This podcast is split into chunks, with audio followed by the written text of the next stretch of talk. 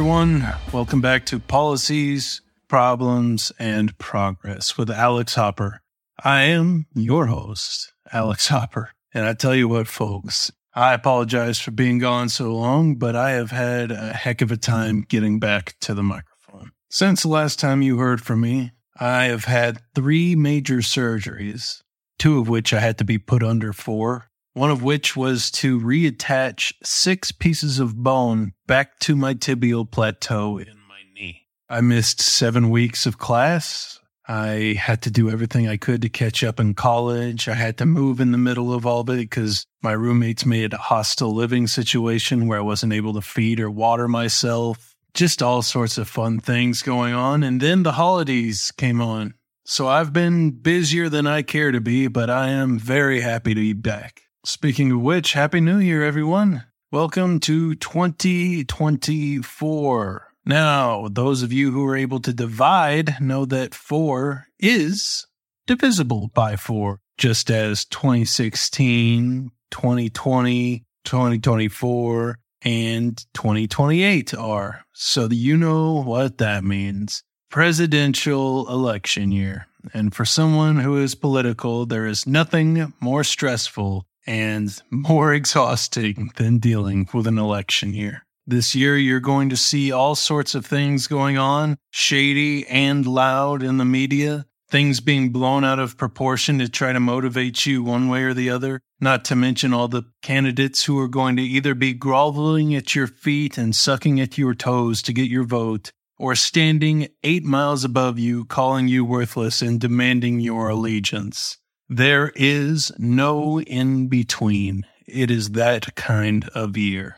And so that's what we're going to talk about in this episode. Sort of getting ready to deal with what comes this year and what to expect and the important dates for you and possibly your state if you happen to be in a swing state. If you aren't in a swing state, I mean, it's controversial, but your vote really doesn't matter. That's that's unfortunately just how it goes. If you notice about where politicians decide to go and campaign in, um, you, you kind of get left out because you are taken for granted. But take that as you will. So the first thing that just came to a close that is on everybody's mind and is the first thing that you see in election year is the Iowa caucus. Just drawing to a close, Donald Trump is projected to be the winner. There is zero surprise there, despite the effort put in by opposition such as DeSantis and Haley, there was really no question about him winning that. Going forward, it's projected that he'll most likely be the pick for the primary as well as possibly the actual election. But this is due to a lot of liberal cities starting to share sentiments that are on the conservative docket. And with that being mentioned, we move into the issues of 2024, what people will be voting on, possibly what will change them to switch parties in some states, and what people are ingrained to keep supporting in their own parties. My top four are abortion, foreign policy, immigration, and crime not my top four as in what's going to make me choose, but what is the projection I think for what is going to drive people's selections this year. Covering the first one, abortion. We just had the Roe v. Wade overturned, and abortion has gone out to the states with a lot of outcry from left leaning groups to make a federal mandate to allow abortion, while the Supreme Court has ruled that there is not an existing one. Many states took the opportunity to outlaw abortion altogether, and other states have taken the opportunity to outlaw abortion, save for a few special cases such as rape and incest. However, left leaning states have taken the opportunity to make laws in allowing abortion and making sure that it is ingrained in their state's constitution. One way or another, whichever way a person leans on this, is very much going to be deciding how they vote this time around. Next up is foreign policy. Now, this has been a controversial subject that I've talked about on this show before, but with recent wars in the Ukraine and Israel and the U.S.'s support for them, both financially and politically, foreign policy is going to be a large part of the 2024 election. Now, this isn't something that can be pinned to one side or the other, or can even be pinned to both sides. Both sides have people who support Ukraine and Israel, and both sides have people who support neither. And then one side will have people who support Israel but not Ukraine. And then the other side will have people who support Ukraine but not Israel. And then there is the group that is very passionate about Palestine, although I've not seen anybody carrying flags supporting Russia on the Capitol Hill. It is a very complicated issue and is really yet to be seen how it will affect these elections that we're going into, but you can clearly see each politician's stance on these issues and how it could influence these people who do or do not agree with them. Immigration is a very large one that we've been facing recently with the border basically falling out and Governor Abbott from Texas has been making sure that the northern states feel the same rush and surge that they have been feeling by busing and flying immigrants to these northern states. A lot of people who live in these cities have now began to change their mind and become hostile to these immigrants that are coming from the southern border. These immigrants have been placed in cities where they're not able to take care of them due to just not having enough money.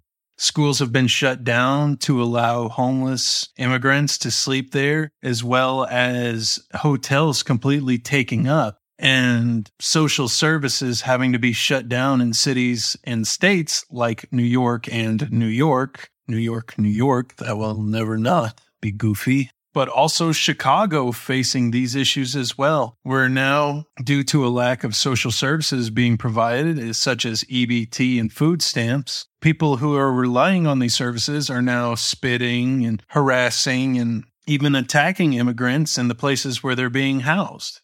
Now, their views are starting to change on this, while most of the states that are along the southern border have not changed their views. They still hold the same views that it is unattainable to have this many people come over the border and still hold a positive and stable economy.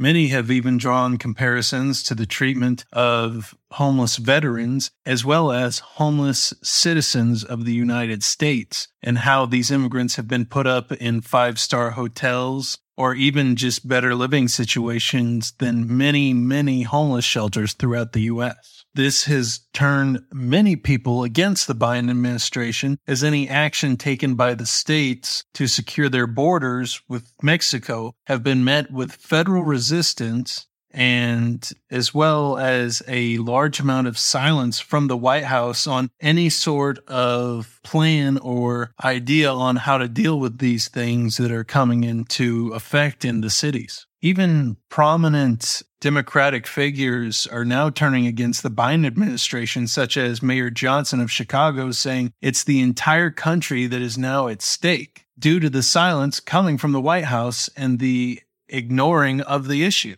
And the fourth and final issue, of course, is crime, something that I went into depth on the police issue in this country. And you can go and watch that video on this channel where a lot of places are facing record highs for crime, as well as police being neutered in responses, as well as police being over empowered in responses and shown to be negligent in their responses where crime has become this thing where we're not able to fight it properly because we are having to fight between distrust and trust in our police force and between funding and unfunding it. Not to mention the federal judges that are appointed have been doing a very poor job at managing the crimes and sentences in this country. And a lot of people are going to be swinging based off of being victims. People who may have voted for Biden before and his administration may now be seeing or feeling differently due to their victimization from these lack of ruling on crimes. The next thing you're going to be hearing about this year is approval ratings.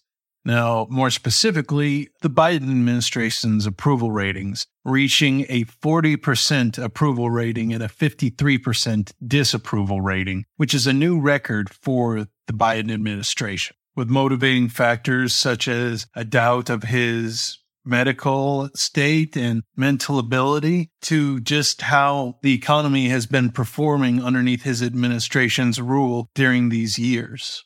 Many are comparing this to how Trump is now mounting so far above his opponents in the primary, while Biden is losing approval. This has even led to speculation that the Democratic Party might put up someone else while Biden still wants to be incumbent.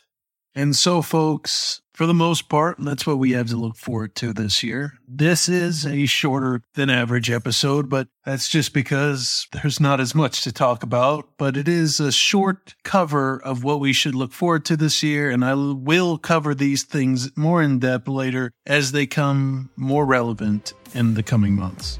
Thank you all for listening. This has been Policy, Problems, and Progress with Alex Hopper. Have a happy new year, y'all. I look forward to the shit show that is going to be this year. Good night.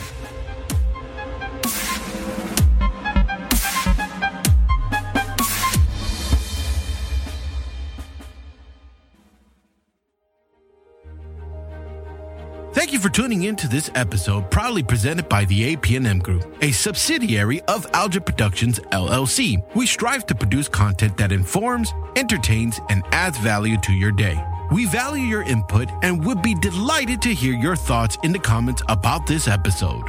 If you have questions, comments, or suggestions, please engage with us in the comment section or via our social media platforms. Your feedback helps us shape our content and uncover new topics that matter to our listeners. If this episode resonated with you, we kindly ask that you rate and review this show on your preferred podcast platform. Sharing this podcast with friends and family helps us reach more listeners and continue delivering content you enjoy. For more information about the podcast, the host, or our parent company, please visit the link in this episode's description. Also, visit us on YouTube and Rumble to see and hear every content produced by Algid Productions. Thank you once again for your time and support. Until next time, stay tuned and stay inspired.